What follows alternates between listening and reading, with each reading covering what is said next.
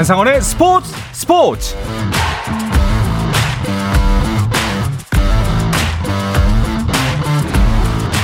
스포츠가 있는 저녁 어떠신가요? 아나운서 한상원입니다. 오늘 하루 이슈들을 살펴보는 스포츠 타임라인으로 출발합니다.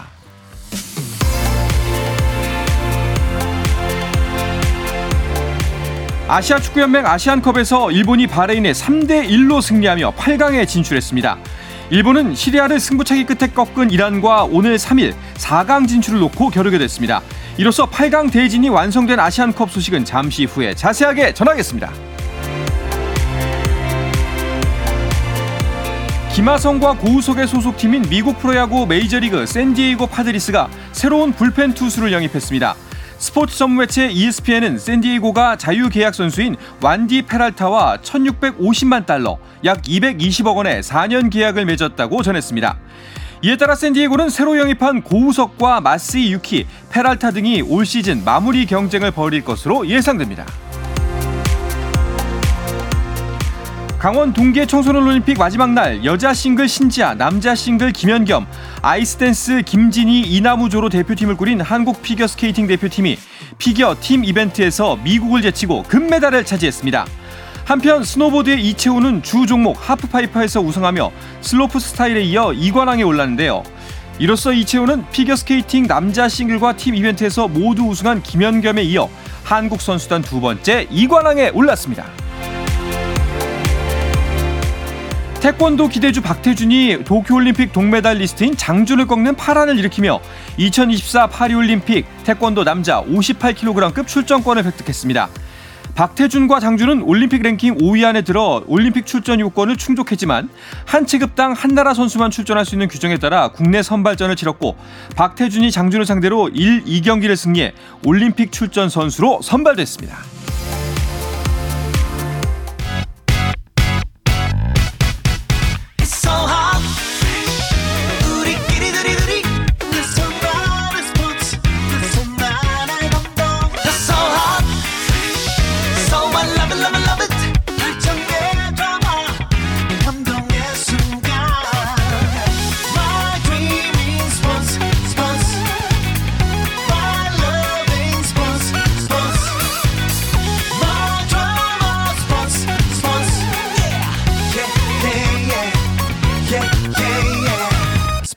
스포츠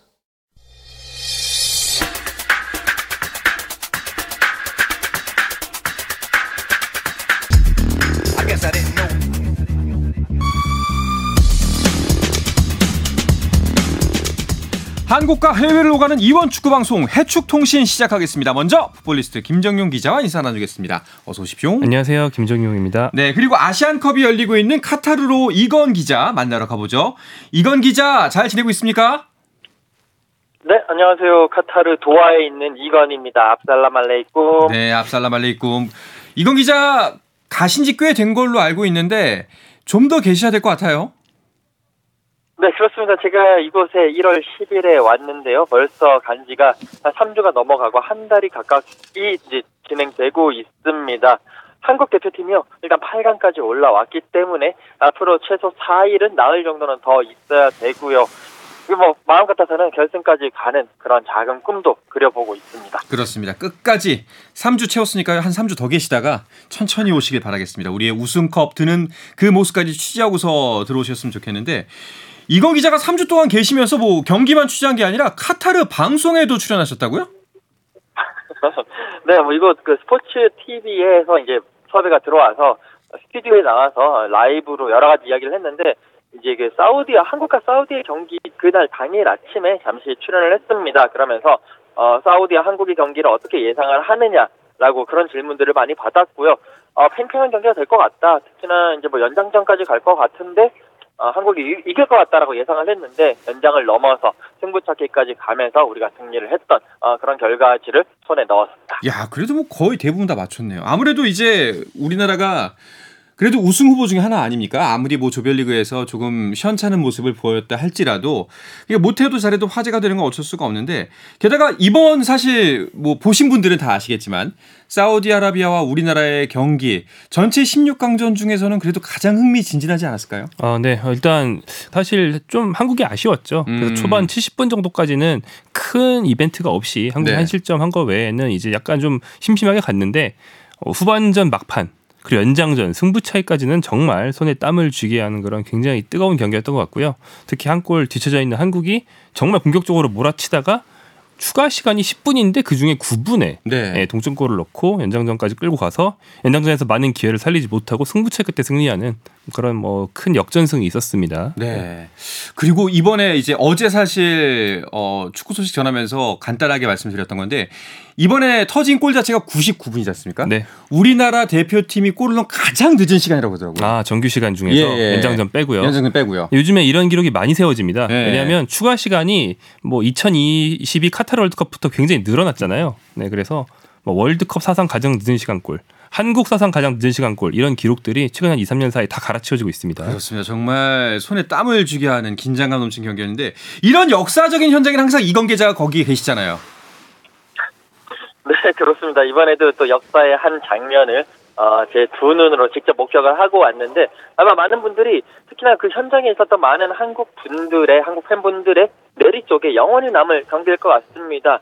어, 경기장에 거의 대부분 에듀케이션 시티가 약 한 4만 5천석을 어, 이렇게 수용을 할 수 있는데 3만 3천 명의 사우디 팬들이 경기장을 찾아왔어요. 그렇기 때문에 거의 사우디의 홈 경기였다고 보실 수 있고 사우디 관중들의 일방적인 응원 그리고 한국 팀을 향한 야유 속에 어, 경기가 펼쳐졌습니다. 99분까지 우리가 지고 있어가지고 나중에는 우리 기- 이제 취재를 간 기자들도 그렇고 저도 그렇고 항공편을 변경해야 되는 거 아닌가라는 어. 약간의 한국 대표팀을 믿지 못하는 그런 약간 뭐 그런 마음도 있었는데 그 순간에 조규성 선수가 동점골을 넣으면서 이제 연장전으로 갔고요. 마지막에 승부차기에서 우리 선수들이 모두 성공을 시키면서 8강으로 오르는 모습을 보면서 아 우리가 어, 클린스만 감독은 모르겠지만 대표팀 선수들에 대한 믿음이 부족했구나. 라는 저희들의 믿음 부족을 철저하게 회개를 하는 그런 시간이었습니다. 그렇습니다. 참 승리 그 늦은 시간, 그 새- 이른 새벽 시간에 경기 보신 분들 땀을 쥐다가 나중에 꼭 웃으면서 아마 잠시라도 눈을 붙이시고 출근하셨을 것 같은데 하지만 이 승리여서 기분은 좋은데 경기 자체에 대한 평가에 대해서는 또이 의견이 좀 갈릴 수도 있을 것 같습니다. 김정윤 기자는 어떻게 보셨어요? 네, 특히 이날 클린스만 감독이 드디어 전술 변화를 좀 크게 줬는데 네. 사실은 실패거든요. 음. 네, 이날 새롭게 들고 나온 새로운 포메이션, 네. 새로운 선수 조합, 이제 포백에서 쓰리백으로 바뀌었는데요. 뭐 그게 뭐저 경기력에 대한 평가는 차치하고 우리 눈이 즐거운지는 차치하고 이득을 봤으면 음. 좋은 전술이라고 할 수 있는데 쓰리백을 쓰고 있는 동안 결국에는 0대 1로 지고 있었습니다. 네. 그러다가 수비수 빼고 미드필더 넣으면서 4-4-2로 복귀하고 나서 골 넣고 이제 뒤집은 거거든요. 음. 그렇기 때문에 이날 했던 전술 실험은 뭐 전 실패에 가깝다고 생각을 하고요. 또 더 중요한 게 자꾸 클린스만 감독이 수비형 미드필더를 안 둡니다. 그러면서 원래 좀 공격형에 가까운 이재성 황인범을 억지로 수비형 자리에 놓고 경기를 하고 있는데 두 선수가 상대의 강한 몸싸움에 계속 속수무책으로 당하면서 음. 또 공격진으로 올라갔을 때 황인범이 골을 넣고 이래야 되는데 그게 안 나오고 있거든요. 그래서 이제 한국의 장점을 가리는 축구가 좀 이어지고 있기 때문에 아마 클린스만 감독이 8강전에서는 좀 새롭게 또 수정에 재수정을 해야 되지 않을까 생각이 듭니다. 그동안 사실상 전략 전술에 대한 수정이나 변화가 거의 없었기 때문에 기왕 이번에 한번 좀 물꼬를 텄으니까 많이 고민하면서 좀 여러 가지를 해봤으면 좋겠습니다. 자 이제 우리는 어, 힘겨운 승부 끝에 8강으로 가게 됩니다. 우리나라 선수들이 이제 그 16강전을 치르고 8강까지 가는 그 중간에 쉬는 시간이 한 72시간? 네. 얼마 없더라고요. 네, 그렇습니다. 뭐 일반적으로 볼 때 축구에서 다다음 날 경기는 없어요. 음. 그거는 예전에 있다가 심지어 뭐 사망 사고 있고 그래서 다 없어졌고요. 다다 다음 날, 그러니까 3일 간격 경기가 가장 짧은 건데 한국이 3일 간격 경기가 걸렸어요. 어. 게다가 호주전에 우리가 승부차기까지 했죠. 네. 아, 호주전이 아니고 앞서 16강 사우디전에서 아. 네. 어, 승부차기까지 했죠. 그래서 가장 체력 부담이 심한 상태고요. 반면 호주는 16강전 한국보다 이틀 먼저 했기 때문에 음. 5일을 간격으로 경기를 합니다. 네. 그렇기 때문에 휴식 시간에서 절대적인 차이가 굉장히 많이 날 수밖에 없고 한국 선수들이 뭐 다른 전술보다도 회복을 얼마나 할 수 있느냐가 지금 가장 큰 경기 관건입니다. 그렇습니다. 이건 기자, 그 손흥민 선수가 탈수 증세가 심각하다는 이야기도 있던데요. 괜찮은 건가요? 네, 어, 아무래도 그 사우디아라비아와의 경기에서 120분 풀타임을 뛰고 여기에 승부차기까지 하면서 많은 체력을 많이 소진을 했습니다. 특히나 이제 많은 땀을 냈기 때문에 경기 중에 탈수 증상을 보였다라는 이야기도 했는데 다음 날 그러니까 이곳 시간으로는 31일이었죠. 31일에 열렸던 회복 훈련에서 어, 인터뷰를 좀 했는데요. 육안상으로는 좀 얼굴이 부어 있는 모습입니다. 이게 이제 탈수 증세로 인한 약간의 뭐 그런 어, 증상이라고 하는데 그래도 손흥민 선수가 몸 상태는 괜찮다라는 이야기를 했거든요. 이 손흥민 선수의 어, 이야기를 직접 들어보시죠. 네, 뭐 말레이시아전 끝나고 했던 말하고 뭐 비슷한 맥락인 것 같은데 저희가 하나가 돼서 지금 한 가지 목표를 가고 있는 과정에서 서포트를 조금 받아야 되는 상황이라고 생각을 하고 또 이런 서포트를 받아야 또 선수들이 또 경기장에서 또 한 발, 두 발 더 뛸 수 있는 힘이 원동력이 생기는 것 같아요. 그런 그런 힘든 상황 속 어려운 상황 속에서도 하루하루 진짜 엄청나게 노력하고 있고 또 많은 팬분들 웃게 해드리려고 진짜 노력하고 있으니까 어, 이런 부분을 조금 좋게 봐주셨으면 좋겠고 뭐 여기 기자님들도 계시겠지만 저희 대한민국이 지금 이제 결승까지 생각하면 정말 2주도 안 남았는데 그 시간 동안 저희가 오로지 한 가지 목표만 보고 한 가지 목표만 보고 달려갈 수 있었으면 좋겠고 평가는 뭐 감독님께서 얘기하신 것처럼 뭐 비판은 또 대회가 끝나고 나서 해주셨으면 좋을 것 같고 정말 어려운 순간에 어, 힘든 시간을 보내고 있던 선수들이 또 좋은 역할들을 해줘서 어, 너무나도 기쁘게 생각합니다. 네. 느낌이 그래서 그런지 평소보다 조금 더 목소리가 지쳐 보이는 것 같도 같습니다. 네, 음성만 들어도 좀 예, 피로가 느껴지네요. 진짜 좀 응원의 힘이 많이 필요할 것 같은데 사실 그것도 그럴 것이 우리가 지금 이제 조별리그 세 경기 16강전까지 뭐 쉽게 쉽게 온 경기가 하나도 없었어요. 네, 그렇습니다. 뭐 특히나 뭐 갈수록 힘들어지고 있어요. 네. 이제 승부차기 끝에 이긴 거는 공식적인 기록으로는 무승부로 분류가 되기 때문에 음. 한국의 현재 성적은 승리 이후에 연속 3무 승부입니다. 어. 뭐 약간 우하향에 가깝거든요. 네. 그래서 이 흐름을 이제 호주에서는 끊을 필요가 있겠고요. 말씀드렸던 것처럼 호주가 더 많이 쉬었기 때문에 또 호주는 16강전에서 인도네시아를 만났는데 4대 0 대승을 거뒀어요. 네. 상쾌하게 이기고 후반에 주전 선수들을 좀 빼면서 한국보다 여러모로 체력을 많이 비축했거든요. 음. 그래서 어, 좀 이 흐름을 끊는 게 무엇보다 중요하다라고 생각이 듭니다. 이건 기자 혹시 그 카타르 현지에서 호주 대표팀 경기나 훈련 모습을 본 적이 있나요? 네, 어, 호주 대표팀의 경기 이제 인도전 그리고 인도네시아전 두 경기를 현장에서 취재를 했고요. 그리고 또 이곳 시간으로 어제 호주 대표팀의 훈련 현장에도 어, 가서 호주 대표팀의 면면을 어, 이렇게 지켜봤습니다. 어제 같은 경우에는 한국 취재진 저밖에 없었기 때문에 거의 뭐 스파이로서 염탐을 하는 그런 모습도 보여줬는데 이 호주 대표팀 일단은 전체적으로 기술적으로 좋지는 않아요. 그런데 피지컬이 워낙 강합니다. 일단 사실상 유럽 팀이고 유럽 팀들 중에서도 북유럽 같은 상당히 키가 크고 어 2m에 육박하는 선수들도 한 두 명 정도 있을 정도로 상당히 피지컬이 좋고요. 어 또 그 공중볼에 의한 헤더 공격 이런 식으로 많은 어 이제 공격을 펼치는 그런 팀입니다. 여기에 이제 계속 말씀을 해주셨지만 한국 대표팀이 체력적으로 열세에 놓여 있는 상황이기 때문에 아무래도 호주 대표팀은 그 부분에 아, 많은 집중을 하고 그쪽에서 돌파구를 마련하지 않을까라는 예상이 들기 때문에 전체적으로는 쉽지 않은 경기가 될 것 같다라고 보시면 되겠습니다. 네. 자, 호주 축구 계속해서 피지컬에 대한 이야기가 나오고 있는데 좀 어떤 부분을 주로 경계해야 될까요, 우리가? 네, 뭐 예전에 호주 축구가 굉장히 화려한 시절이 있었는데 벌써 한 20년 전입니다. 그 당시는 한국보다 먼저 이제 프리미어리그 같은 빅리그에 진출해서 화려한 스타였던 이젠 추억의 이름이 된 뭐 해리 큐얼, 음. 마크 비두카, 팀 케이힐, 뭐 마크 슈왈저 이런 세계적인 스타들이 있었거든요. 네. 예전 얘기고 지금은 대부분 자국 리그에 있거나 유럽 진출 후에 좀 실패 선수들이 대부분이에요. 음. 하지만 호주는 뭐 우리가 잘 아는 뭐 배우 휴잭맨 이런 네. 사람들처럼 유럽 사람들이거든요, 사실상. 그렇죠. 네, 특히나 그 중에서도 동유럽계 이민자의 후손들 음. 그들이 이제 한국 K리그에서도 외국인 선수로 와서 많이 활약을 했었는데 체격 조건이 정말 좋고 사실상 동유럽 팀이나 다름없는 체격 조건을 가지고 있습니다. 그리고 그 체격 조건을 살리기 위해서 우직하게 왼쪽 윙어는 왼쪽 돌파하고 오른쪽 위원 오른쪽 돌파해서 음. 중앙으로 크로스 올리는 그런 우직한 축구를 많이 하고 중거리 슛 많이 때리거든요. 네. 한국 입장에서 상당히 좀 껄끄러운 그런 상대가 될 겁니다. 어, 앞서 우리가 이제 우리 대표팀의 체력이 좀 걱정된다고 했는데 아, 이 피지컬을 내세우는 팀과 체력이 걱정되는 대한민국 대표팀 좀 걱정이 되긴 합니다. 그 현지에서 우리나라와 호주의 경기 예상은 어떻게 되고 있나요?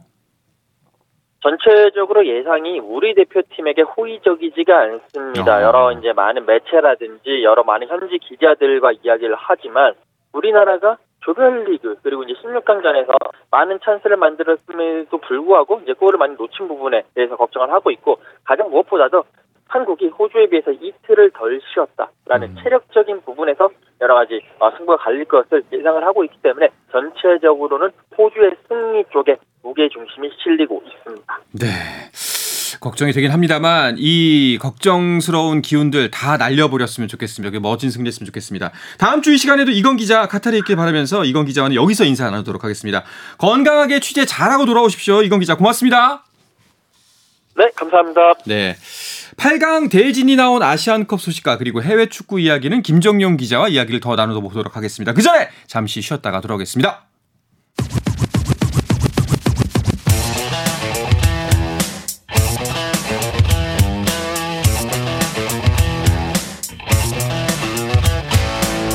짜릿함이 살아있는 시간 한상원의 스포츠 스포츠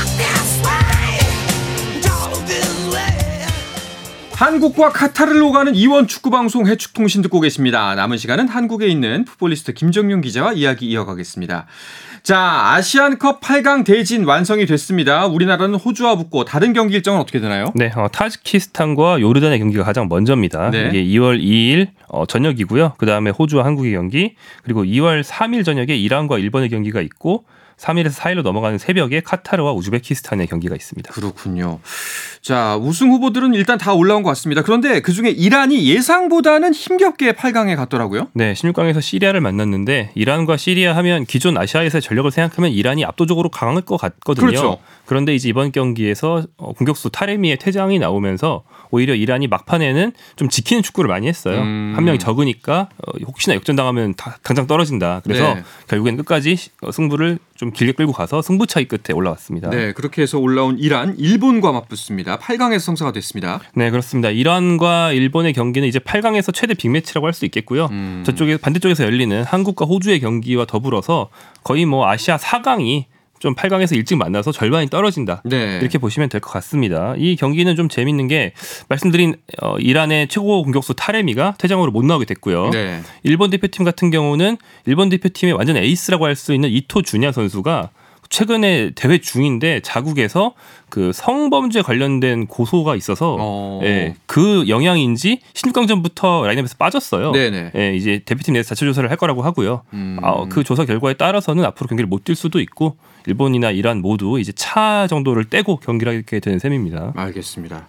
자, 8강 대진 아까도 말씀드렸지만 우승 후보가 올라왔습니다. 올만한 팀이 올라왔다. 뭐 이렇게 볼 수도 있는데 사실 근데 올라오는 과정들을 보면 그 내용들은 그렇지도 않아요. 네, 그렇습니다. 뭐 이란 얘기했고요. 어, 한국 얘기했고 일본이 그나마 좀 수월하게 올라온 편이긴 합니다. 아. 이제 일본은 조별리그에서 한국도 꺾었던 그 바레인을 만나서 뭐 좀 그렇게 어렵지 않은 승리를 거둔 것 정도가 좀 쉬운 승부였고요. 네. 뭐 우승 후보는 아닙니다만 요르단과 이라크의 경기 굉장히 극적이었고 맞아요. 3대 2였는데 역진의 재역전이 있었고 이라크의 현재 득점 1위인 공격수 후세인 선수가 잔디를 뜯어먹는 신용을 하는 골세레머니 하다가 퇴장을 당하는 그러니까요. 굉장히 좀 해외 토픽감인 재밌는 일이 있었는데 이것처럼 드라마도 많고 음. 팽팽한 승부도 많고 어느 때보다 좀 박진감 넘치는 아시안컵이 되고 있습니다. 그렇습니다. 뭐 기사를 보니까 역대 아시안컵 중에 가장 많은 가장 큰 흥행몰이 하고 있다고 그러더라고요. 네 그렇습니다. 이번 아시안컵이 예전보다 참가팀이 늘고 경기가 늘긴 했어요. 음. 하지만 평균으로 경기당 평균으로 따져도 역대 1위와 굉장히 근소하게 뒤처지는 역대 2위입니다. 오. 그 추이로 경기 수가 늘었으니까 역대 최다 관중은 이미 돌파를 했고요. 그렇죠. 예, 얼마나 높이 올라갈 것인지만 남은 상황이죠. 사실 국내 팬들도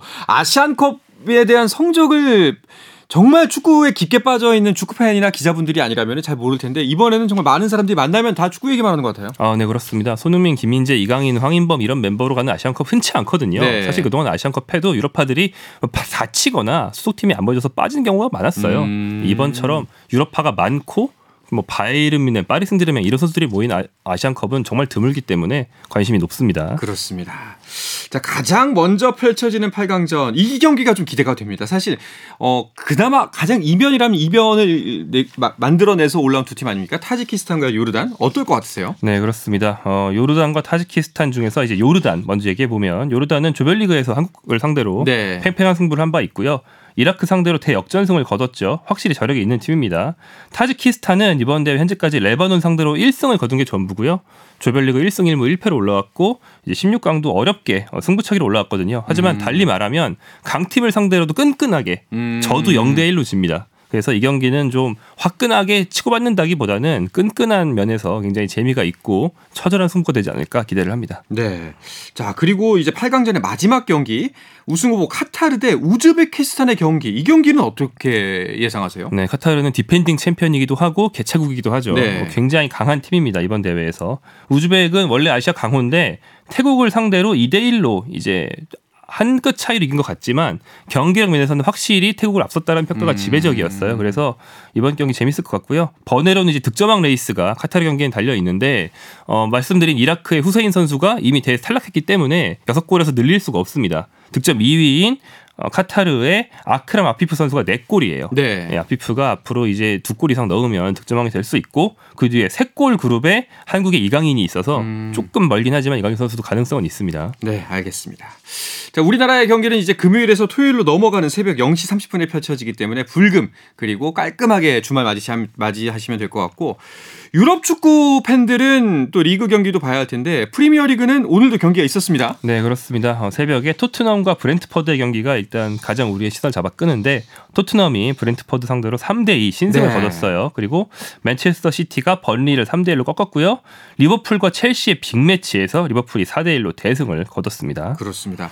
저희가 이제 해축 통신 전해드리면서 가장 많이 드렸던 말씀 중에 하나가 손흥민이 빠진 토트넘 걱정된다. 걱정되는데 괜찮아요 지금까지. 네, 그렇습니다. 손흥민의 대체자라고 할 수 있는 좀 급하게 영입된 독일 대표 공격수 베르너가 이날 좋은 활약을 해줬어요. 1도움을 기록하면서 어, 경기 최우 선수 선정이 됐는데 어, 베르너가 날 수 있었던 이유는 시즌 초에 손흥민의 특급 도움이었던 메디슨. 어. 메디슨이 드디어 부상에서 돌아와서 선발로 뛰기 시작했습니다. 네. 메디슨과 손흥민이 호흡이 잘 맞았던 것처럼 손흥민의 대체자로서 비슷한 스타일의 선수 영입된 베르너도 메디슨과 호흡이 좀 잘 맞을 그런 기미를 보여줬어요. 네. 그래서 어, 호주 출신의 포스테코글루 감독은 한동안 좀 손흥민 걱정을 좀 덜 하고 그래도 좀 리그를 치를 수 있지 않을까 생각이 됩니다. 다행입니다. 손흥민 선수가 만약에 아시안컵 이제 충분히 치르고 복귀하면 또 기대가 되네요 토트넘도. 네, 또 이제 포스테코글루 감독 입장에서는 호주 사람이고 본인이 호주 대표팀을 아시아컵 우승으로 이끌었던 사람이기 때문에 어.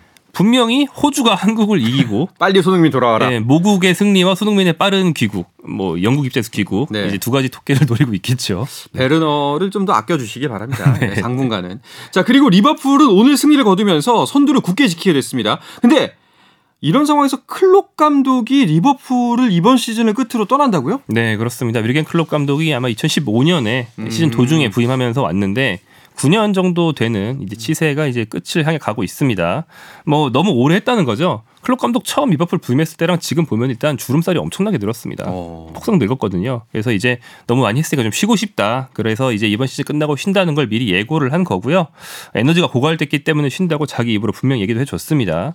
그래서 이제 라이벌로 오랫동안 어, 라이벌 구도를 세워왔던 펩 과르디올라 맨체스터 시티 감독이 네. 아 클롭이 간다고 하니까 우리 맨시티의 한 부분이 떨어져 나가는 것 같다라고 음. 굉장히 아쉬워하기도 했는데 아, 참.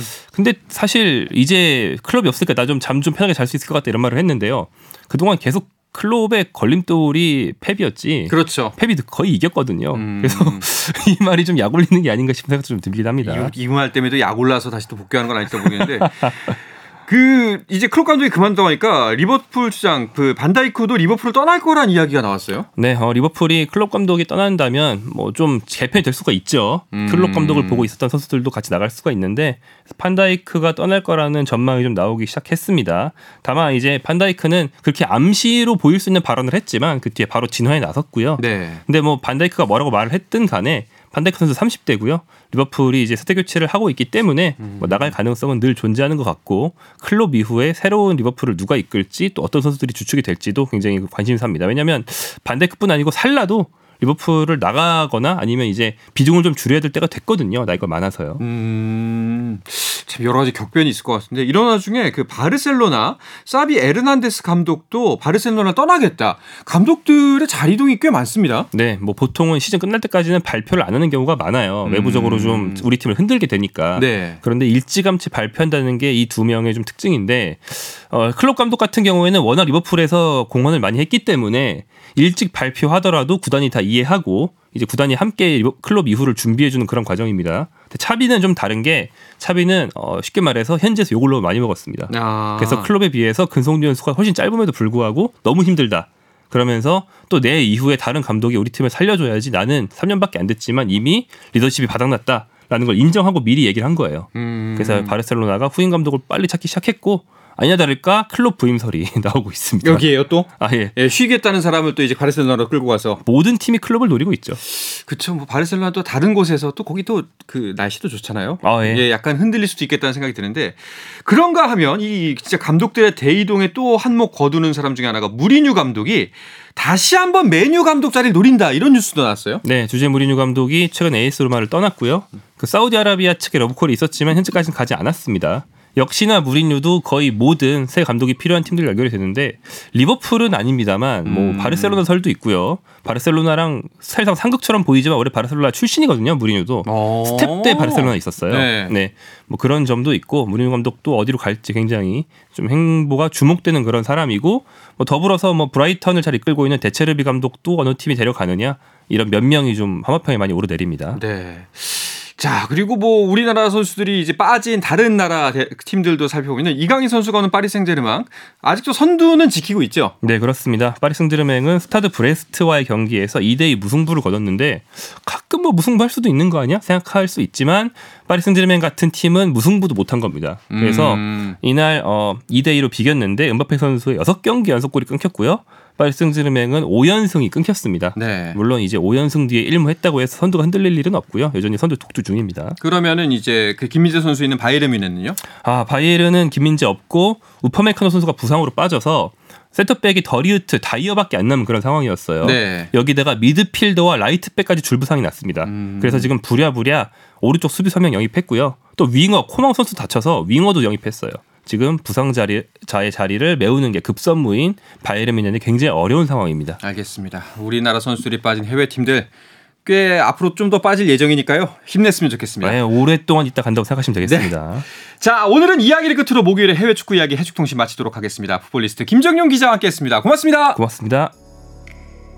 자, 내일도 저녁 8시 30분에 뵙겠습니다. 한상원의 스포츠 스포츠.